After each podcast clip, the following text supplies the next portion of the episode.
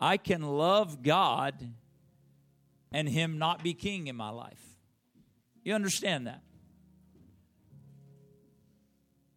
If this makes sense to you, why don't you just wave your hand like that so I know you're with me and this is making sense? Okay. You real, this is critical. This is a critical. I, I think we're going to go somewhere else in the word, but this is so critical right now. I just, I just felt the quickening of this as we were singing that song. We want change in our lives. We want God to do a work in our lives. And, and hear me, I can't make him king for Joel, or at least not this Joel right here. I can only make him king for this Joel.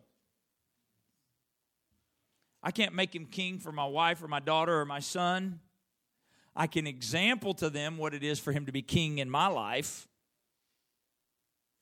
And I can say, hey, as long as you're in my house, he calls the shots but they still can do their own thing. For God to truly transform my life and yours, we have to allow Him to rule and reign in our life. See, the deception is I love Him and He loves me, and that doesn't make Him king in your life.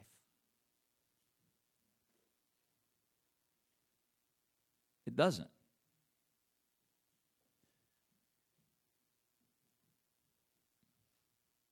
It should ultimately lead to that. But it just depends on how committed you are to the relationship. And it depends on whether you're willing to commit yourself to the relationship with Him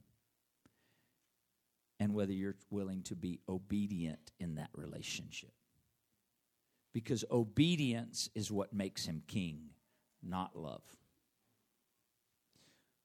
But obedience of him should be born out of love. This is why Jesus said, If you love me, you will.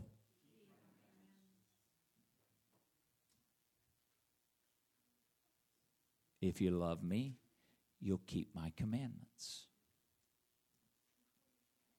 Now, He's a merciful God. And so, just like you and I, He allows us to grow in love with Him. Aren't you thankful for that?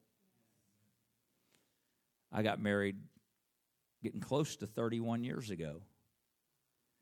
And I know my wife doesn't look old enough, but it's true. I got married almost 31 years ago. And I'm just going to tell you right now, I can say this now. I, I mean, I told her then, but I didn't like really love her then. I liked her a whole lot, enough to make a decision. But I didn't know what love is then, like I know love now. I love her. Her. I love her. And guess what? I have feelings for her. But guess what? If I have no feelings, I still love her because my love isn't based on feeling. Now, there's times she makes me feel all warm and fuzzy, and my heart sort of flutters a little bit, and I get all excited. And yeah, that happens. There's times she makes me mad, and I make her mad. And I know it's best that we just be in separate rooms for a moment. But guess what? I still love her. Because love is because love is not a, is not based on feeling. Now love has feeling. But then therefore the things I do in our relationship I do them because I love her because she loves me, not because I feel like it or I don't feel like it today. That make sense? How much more in relationship with God? He wants to be king in your life and mine. He wants to rule and reign in every part of your heart and your life and every part of my heart and my life. But He will not take the rule, we have to give it to Him.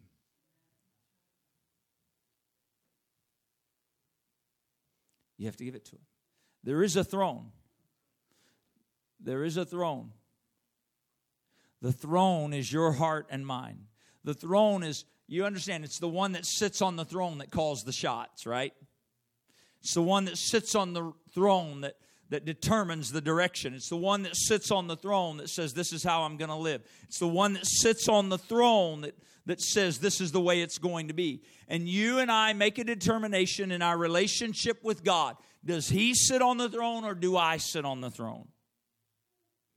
Do I call the shots for my life and my living and my doing and my choosing? Or does God get to call the shots by His Word and by His Spirit, leading and guiding me? And if you want to live in victory and have an overcoming life, you have to settle the issue of who's on the throne. But there, I didn't plan on any of this today. But the reason that some of you you live in this place of instability. Some days it seems like, man, it's great and it's wonderful. Another, here's why. It's because you decide, okay, you know what? I realize it's better if God's on the throne. So I'm gonna I'm gonna try to follow God's word. But then you get a wild hair or you get focused on me again. And I'm like, you know what? I think I'm gonna call the shots right now, God. And God says, okay. And he immediately vacates the throne and lets you take the throne back. He doesn't put up a fight. He doesn't put up a fight because he's not opposing your will. If you want to sit on the throne, the moment you decide you want to be on the throne, he vacates. He doesn't hold the throne by force in your life and mine. And so the moment I decide, you know, I think I want my will today, he's like, okay, the throne's yours again. And he waits for you to make him king again. And so, in this relationship with God, here's what it looks like in your heart and in mine He's on the throne, He's off the throne. He's on the throne, He's off the throne. He's on the throne, He's off the throne. And your life is going like this.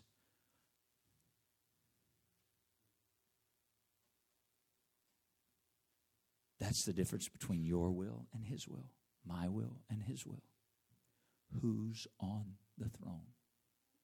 And you're making that decision day by day, moment by moment, choice by choice. And somewhere along the way, if you and I want to live and walk in victory and in power, we just decide, I'm done getting on the throne. It's yours, God. It's yours.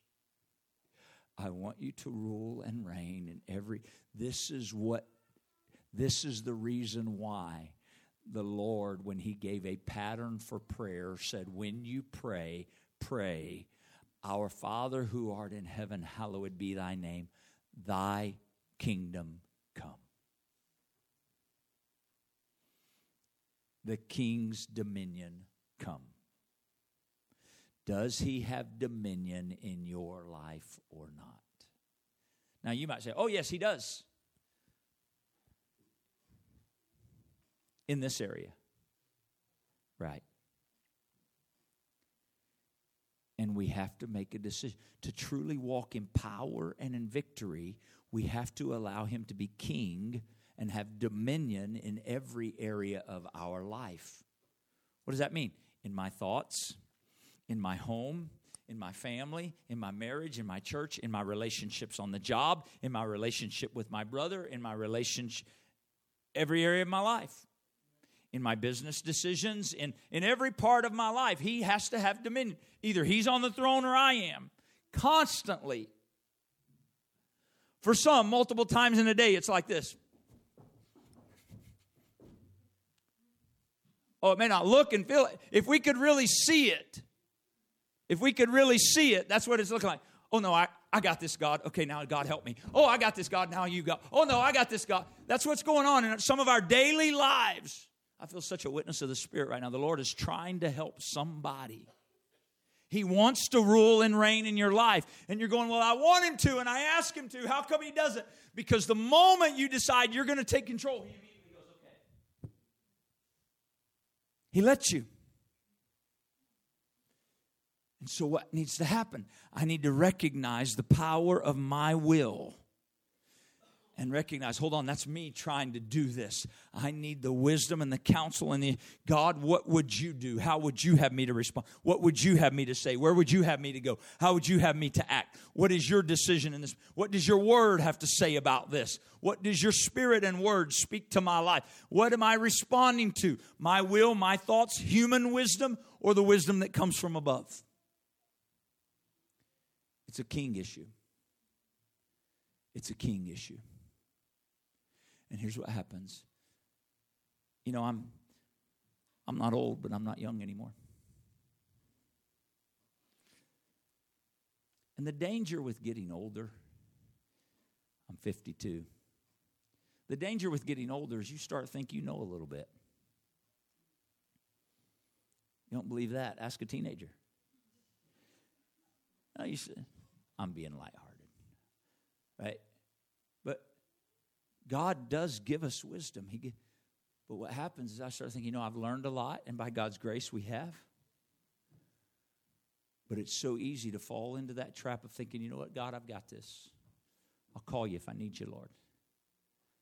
I've learned. I'm 52 years old, God. I got a lot of experience now. So now it's one thing to have years of experience that came from walking with God, and you've learned to walk in the wisdom and the Spirit of God. I'm not talking about that. I'm talking about starting to think, you know what, I've got this figured out because I've lived 52 years and I'm pretty smart, and so I can call on God if I get in trouble, but otherwise I'm okay. I have a question for you. Did the Lord Jesus Christ ever heal a blind man in the scripture? Did He ever heal a blind man in his ministry? Yeah. How'd he do it? What's that? Oh, mud? Yeah? Mud? Is that how you did it every time? Why not? It worked once. I mean, he obviously knew how to do it. Why did he do something different? Why didn't he just do it the same way every time? I mean, he learned. Why? Because he didn't do anything of himself. He said, I don't do anything except the Father does it in me. The works that I do, it's not me that does them, it's the Father in me that doeth the works. So, what was he doing? He was showing and proving. I may have done it this way this time, but I healed this blind eye. This the one guy he said go wash in the pool of Siloam. Another one he did this. Why was he operating differently? Hadn't he learned something? Yeah, I'll tell you what he learned. He learned that I don't get to call the shots even when I'm healing people. It's the Father that works in me. He's the King. He rules and reigns in my life. And he may have worked through me this way to heal the blind eyes today, but today he said, This is how we're doing it. And he calls the shots, not me. He was our example. But you and I, in our humanity, are like, no, I've been here, I've done this before, I got this, God, I know what I'm supposed to do rather than going, You're the king. What's the direction for my life today? How do you want to? Is this making any sense?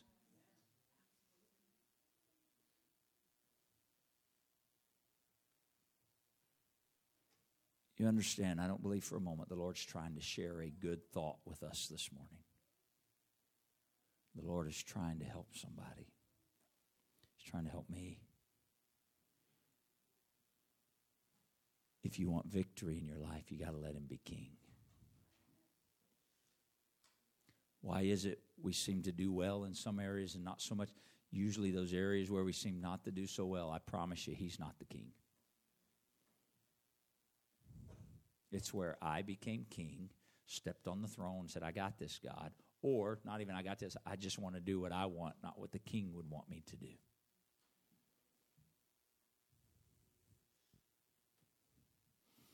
So I have a question, since we're asking questions this morning.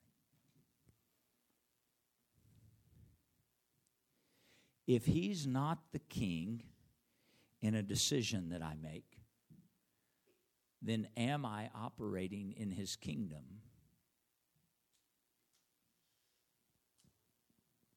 It's a yes or no question. No.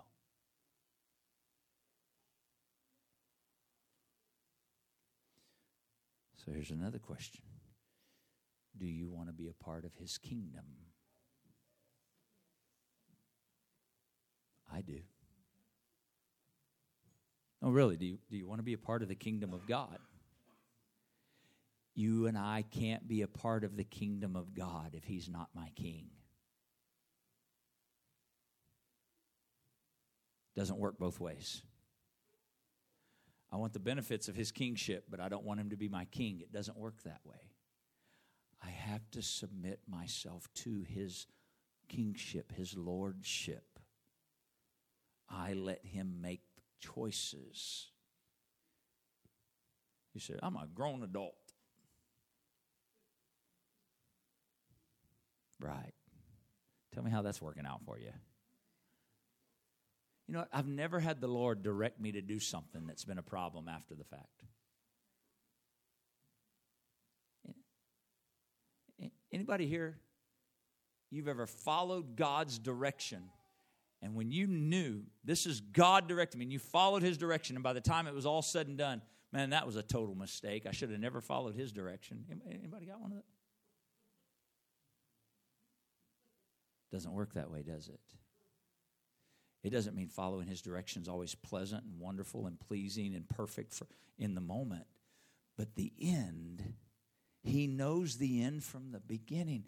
I feel the Spirit of the Lord so urgently reaching to somebody this morning trying to help you understand. If you will purpose to make him the king of every area of your life, he will rule and reign with authority and victory and power, and your life will be transformed. But you can't keep living like this. Okay, I'm the king. No, you're the king. Okay, God, you be the king. I'm the king. It, it wears you out. It wears me out. I'm getting a workout. I wasn't planning on it. But I feel like you need a visual of what this looks like in your life. And for some of you, when I'm standing here doing this, you're seeing your life and you're feeling the emotion of the ups and the downs of your life. And I'm telling you, in the Holy Ghost, it's because this kingship thing that you've not settled. You call him king, but you do not allow him to be king. You do not allow him to rule your life. You do not allow him to make decisions in your life. You do not allow him to have dominion in your life. You love this morning. I hope you know that. But you love your opinion more than you love His Word.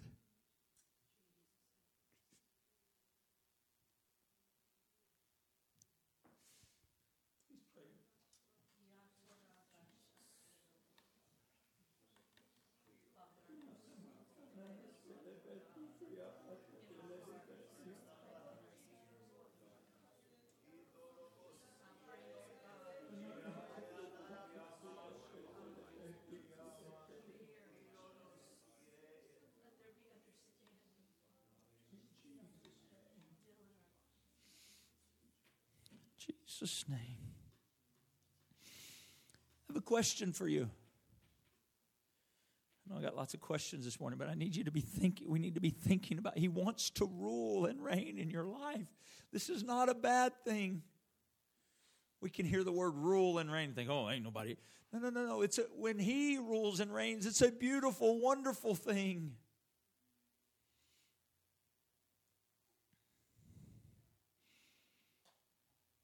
Would the King of Kings and the Lord of Lords ever direct you to live in sin?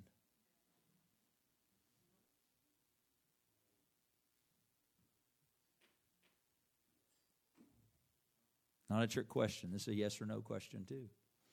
Would the King of Kings and the Lord of Lords ever direct you to live in sin? So why do I?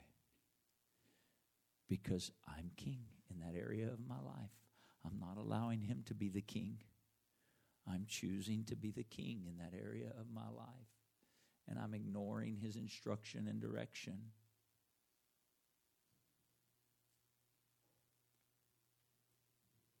I'm talking to you about the difference between victory and bondage a life of liberty and power in the Spirit of God, and bondage and defeat, and never quite walking in the joy and the power of the Spirit. That's the difference. The difference is who's king. The scripture says it this way the kingdom of God is not meat and drink but it is righteousness, it is peace, and it is joy in the Holy Ghost. And that's what I want. That's what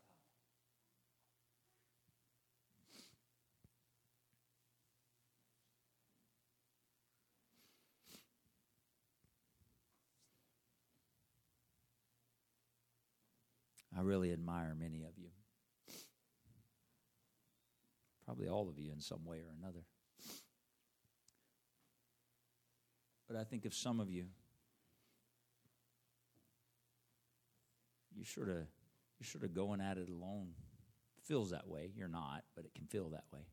You feel like you're going at it alone, making that decision. He's going to be the king of my life. He's going to be the king of my life. And you've made that determination regardless of what those around you do or don't do.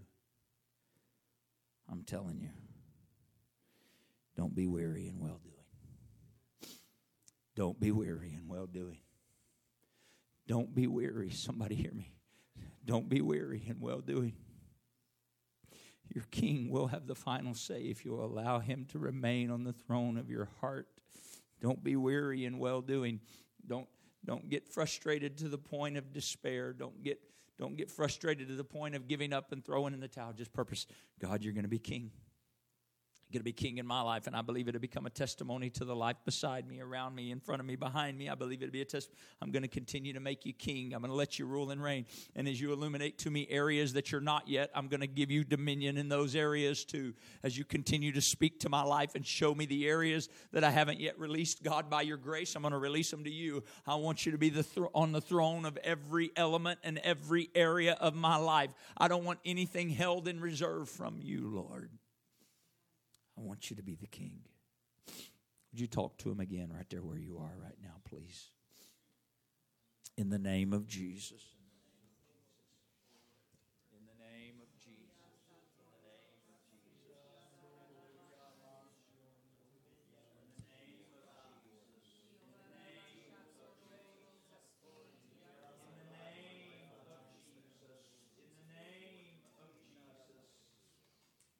Hallelujah. Come on, talk to him. Maybe he's illuminating areas to you right now. Talk to him about those areas of your heart if he's illuminating it. Seek to relinquish it to him by the power of his spirit, by the love of God that's reaching to you right now. In the name of Jesus, in the name of Jesus.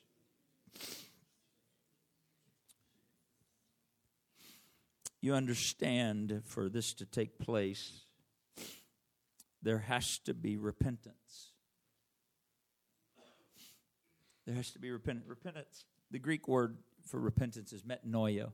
I'm probably saying that wrong because I'm not Greek. I haven't learned to speak it. But something like that, metanoia. Metanoia. It's the change of one's thinking, the change of how one thinks. And once your thinking changes truly, your actions change that make sense? Like, if I think drinking coffee will cause me to will cause me to lose my feet, I don't know why that came to my mind. I'm just trying to think something goofy. I'll stop drinking coffee. Right? If I truly believe that and my thinking says that's going to make that happen, I'm going to stop drinking coffee. But I don't think that. Right? I don't think that. So I'll have a cup of coffee every morning. Everybody said, Praise God. If you don't drink coffee, that's okay. I'm praying for you. But I, no, I'm kidding. But, right?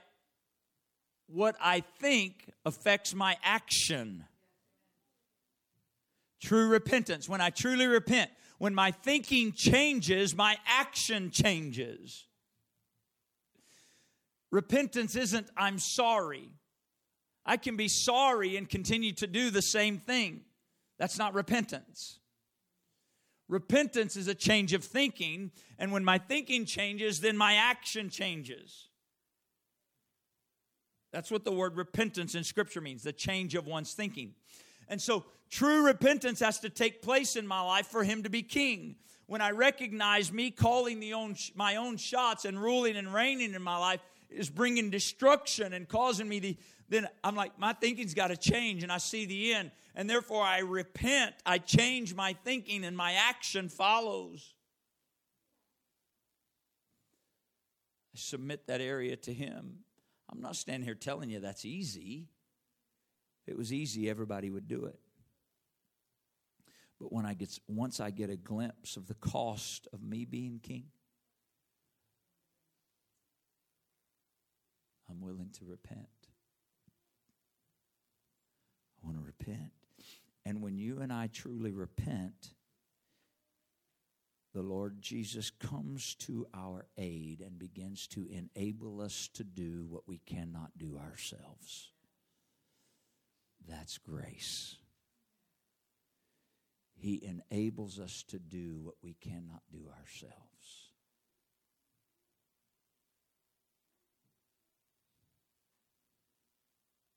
Luke chapter 13. I think I'm going to hurry up here and finish, maybe. Don't hold me to that. I will finish today, I promise. Luke chapter 13.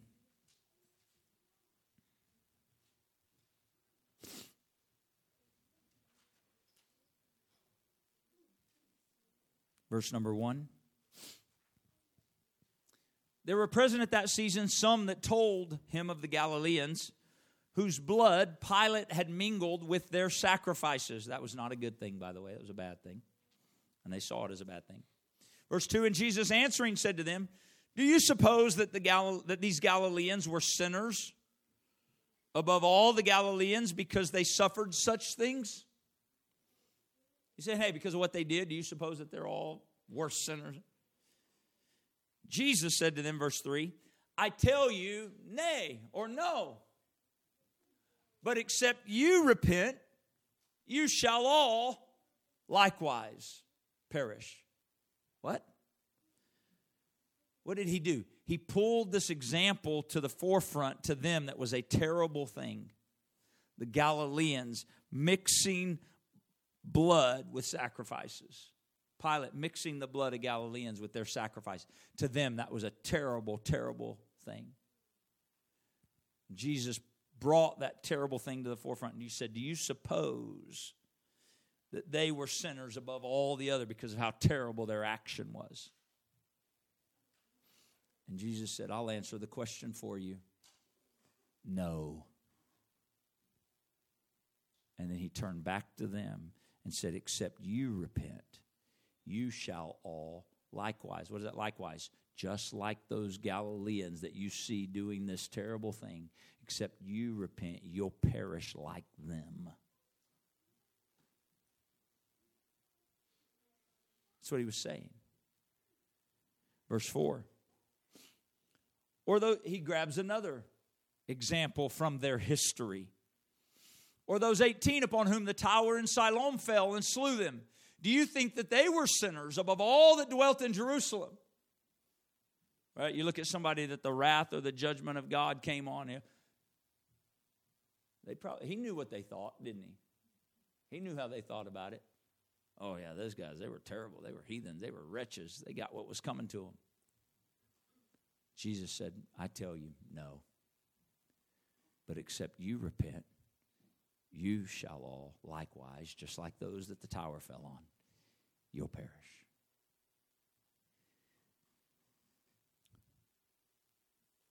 Another place in Scripture says that at the advent of Jesus' ministry, he came preaching the kingdom. Isn't that interesting? He came preaching the kingdom. He came preaching the message of who's going to rule and reign.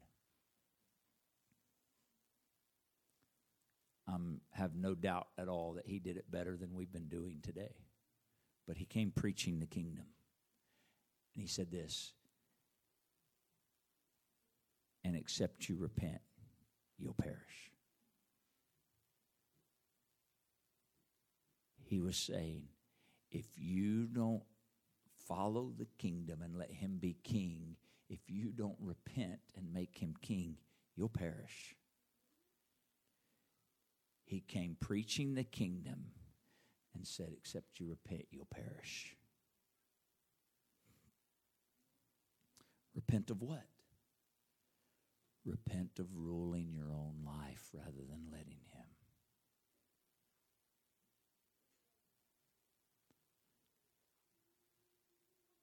I I was sharing this with some yesterday, and i have been sharing it with different people along the journey because it's been in my heart the last few weeks.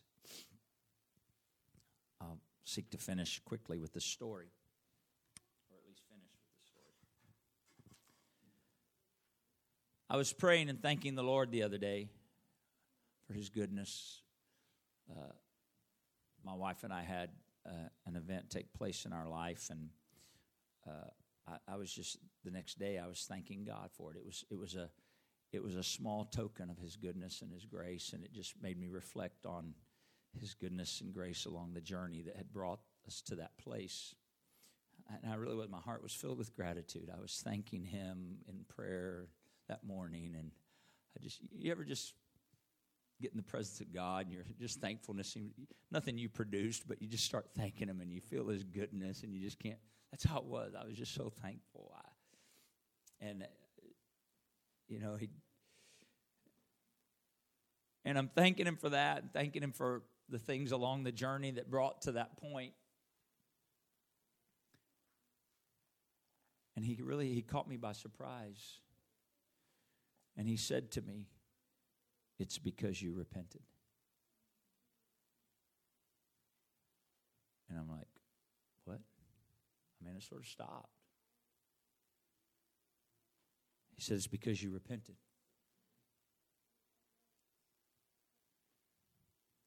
I wasn't sure I was understanding, so I've learned. The Lord has, Lord talks to us all different. Me, I can. It, it seems like not always, but oftentimes I'll be praying and worshiping, talking to the Lord, and then He'll say something to me that just like arrests my attention. Like I didn't expect that. I've learned when that happens to stop talking and start listening. And so he arrested my attention. He said, It's because you repented. And I'm like, Okay, stop talking. Listen. He's trying to bring some understanding to you here. So I'm listening, and the Lord began to walk me back through the journey that had brought us in 22 and a half, 23 years to the milestone that we had celebrated that I was giving him thanks for. And he took me all the way back to the beginning when I was crying out for help and in desperation because of where we were as a result of my own doing. He took me all the way back to he took me back to a place where I was sitting on the floor in my living room crying out, laying things out before Him, and just saying, God, I don't even know what to do. But you got to help me. I don't know what to do. I've made a mess here. I don't know what to do. But I remember making this statement sitting in the floor in that living room that day, 20 something years. If you'll help me, I'll never go this way again. I'll never make these mistakes again. By your grace, I'll not do that again. He reminded me of that when I was giving him thanks. And he said, It's because you truly repented.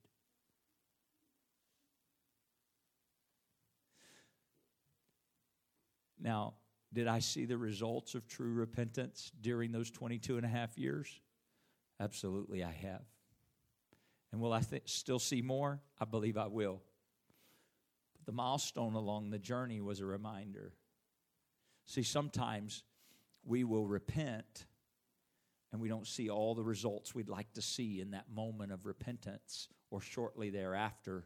So rather than continuing to walk in repentance, we'll go back to that which we repented of. And we wonder why we never see the fullness of the blessing of God when we repented. You didn't stay in the journey. Repentance isn't a one time act, repentance is a lifestyle a change of one's thinking that produces the action. Is this making sense? True repentance. And so this has come to me from that element where the Lord said, Because you repented. I begin, I don't know what you would do, but I began thinking about all the places along the journey where, not that I could remember all of them, because I've had to do it a lot, places along the journey where I've repented, where He's continued to work on my thinking and change my thinking, and He's still doing that, because I'm still human just like you. And so I'll use this example. Imagine with me, this is only an imagine, it's hypothetical. Imagine with me that I'm a thief. Okay? Imagine with me that all of us are thieves. Okay?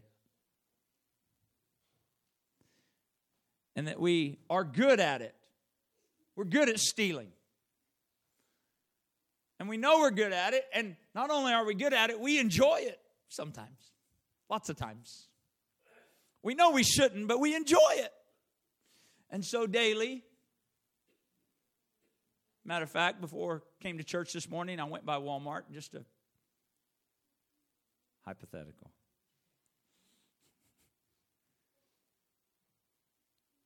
And then on Monday, I'm like, you know, I think I'm going to go to Home Depot today. And daily, I find myself Home Depot or Target or Walmart because I'm a thief and I, I, I know I shouldn't, but I enjoy doing it. And I get stuff when I do it, and so it brings me some pleasure, even though I know it's not right, but I get pleasure out of it. You know, you understand? Sin can be pleasurable. Sin can be pleasurable. The Bible says of Moses that he chose to endure the afflictions of the righteous rather than enjoy the pleasures of sin for a season. He knew the pleasures of sin were only for a season. And so, watch. So, so it's one store today, another store tomorrow. It's a new power tool here. It's a, it's a, you know, new computer there. It's a right because I'm a thief. We're thieves. We Okay, we're together on this journey right now. That way you don't forget it's hypothetical. okay? At least I hope it's hypothetical for all of us. Every day, every day. But I decide, God deals with me. I know, Brother Zario, I shouldn't be stealing. I shouldn't be doing this. I know that the word teaches me against that. I know that doesn't please God. I know it's contrary to his word. So I'm going to repent. And I've repented, so I'm glad to report to you that because I've repented, I now only go to the stores on Monday, Wednesday, and Friday. And I'm hoping to get to the point where I only go to the stores on Monday and Friday. Question for you Have I repented?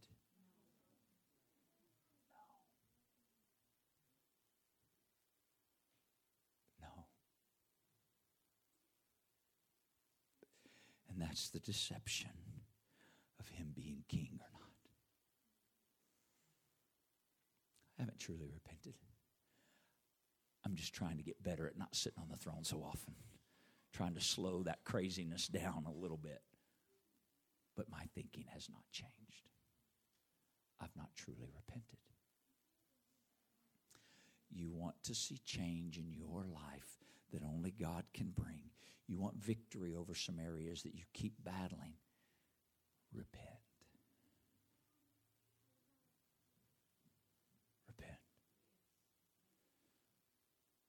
Let God illuminate to you the end result of unrepented sin.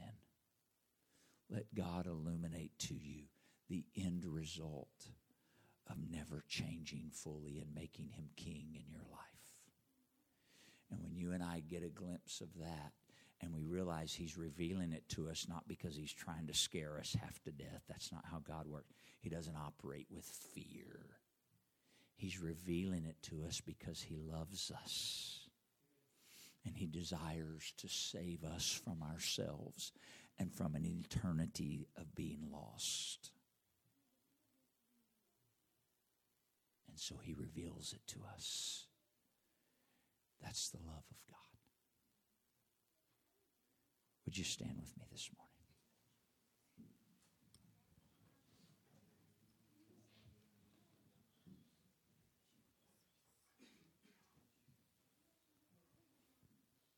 Do you know how much this matters to God?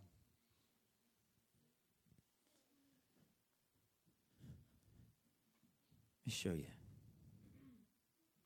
how much it matters to God. In Matthew chapter 11, watch this. Matthew chapter 11 and verse number 20. Matthew 11 and 20. Speaking of Jesus, then began he to upbraid the cities wherein most of his mighty works were done. The cities, the people, where? Where he'd done a lot of stuff. Mighty works. He began to upbraid them. He'd healed people there. He probably raised the dead in some. He'd cast out devils. He'd done many mighty works in those cities, and he began to upbraid them. Why did he upbraid them? Because they repented not. They saw the works of God. They saw the demonstration of His Spirit and His power, but they still wouldn't repent. And so He upbraided them. Why wouldn't they repent? Because they loved ruling their own life. Bless you. Verse 21. Listen what he says. This is him upbraiding them. Woe to you, Chorazin! Woe to you, Bethsaida!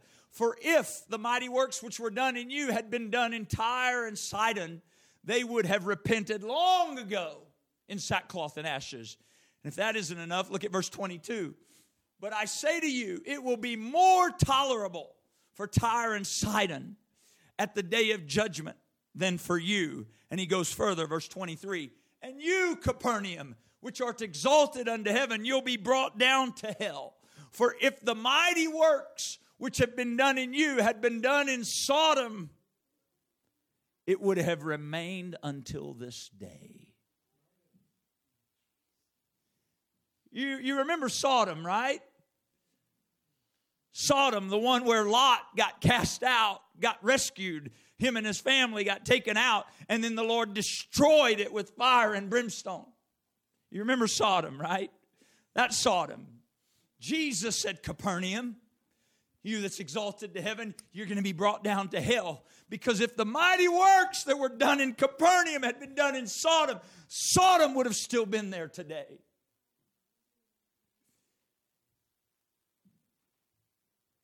He was addressing the hardness of their heart, verse 24. But I say to you, it will be more tolerable for the land of Sodom in the day of judgment than for you. Why? Because the Spirit of God has manifested itself to you, Capernaum but you didn't repent. You wouldn't allow the mighty works that you saw, the demonstration of the Spirit and the power of God, to cause you to make a change in your thinking. You understand? The scripture is very clear. It's the goodness of God that leads us to repentance. It's the word of the Lord. It's the goodness of God that leads us to repentance. Godly sorrow worketh repentance. God brings things in your life that produces a sorrow, but it's temporary. It's the love of God and the goodness of God that causes you to sorrow over these things because He's trying to bring you and I to a place of genuine repentance to where I'll not continue to go back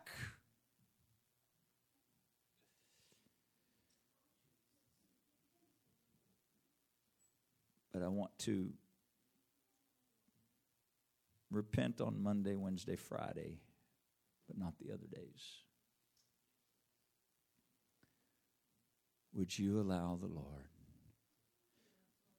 to lead you and I to a place of letting Him rule? And this is for every one of us. I'm talking to myself today, too.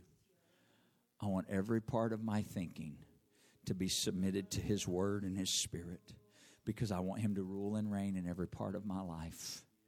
And the way for him to rule and reign is to me find places of repentance when he illuminates it to me that says, I'm no longer leaning on my thinking. I'm opening this altar to you today. Would you find a place of prayer with him and let the goodness of God, let the goodness of God, come on, maybe there's some things where you've again and again and again, we're going to fall again. We're human. We have to get back up. I understand that. This doesn't mean once I repent, I'll never fall again. No, but it means I don't go to a place of repentance, just going, oh, you know, if I fall again, I'm just going to repent and take it casually. I come in the fear of God, seeking a place of genuine repentance so that I'll not continue to return to that which He would deliver me from. That I'll not continue to turn to ruling and reigning as king, but allowing Him to rule and reign in every part of my heart and life. By your grace today, Lord, I repent. Let my mind be anointed by your word and by your spirit. Let my thinking be transformed by the word of God. Let my thinking be transformed by the spirit of God. Come on, this is between you and the Lord. I can't repent for you. You can't repent for me. This is between you and the Lord between you and the Lord. Father, I submit my thoughts to you. I submit my heart to you. I pray, let the light of your word shine into my life. Let it shine into my spirit. Let it shine into my heart. Let it shine into my home. Let it shine into my relationships. Show me my part, God. I submit to you. I humble myself before you this morning. I want to walk in true repentance whereby I can walk in true victory, where you're the King of kings and the Lord of lords, not only in word, but in action, indeed, to where you rule in every element, in every attitude, in every part of my life. Come on, talk with Jesus. Talk with him, you and him, you and him, you and him. In the name of Jesus, in the name of Jesus, in the name of Jesus in the name of Jesus. In the name of Jesus. I can't make him king for anybody else. I can't make him king in somebody else's heart and life. I can only submit my heart and life to him and say, Here it is, Lord. Here it is. And perhaps through my life you would be glorified so that someone else would make decisions that let you be king in their life. But as for me, God, I submit my heart to you by your grace today. In the name of Jesus, in the name of Jesus.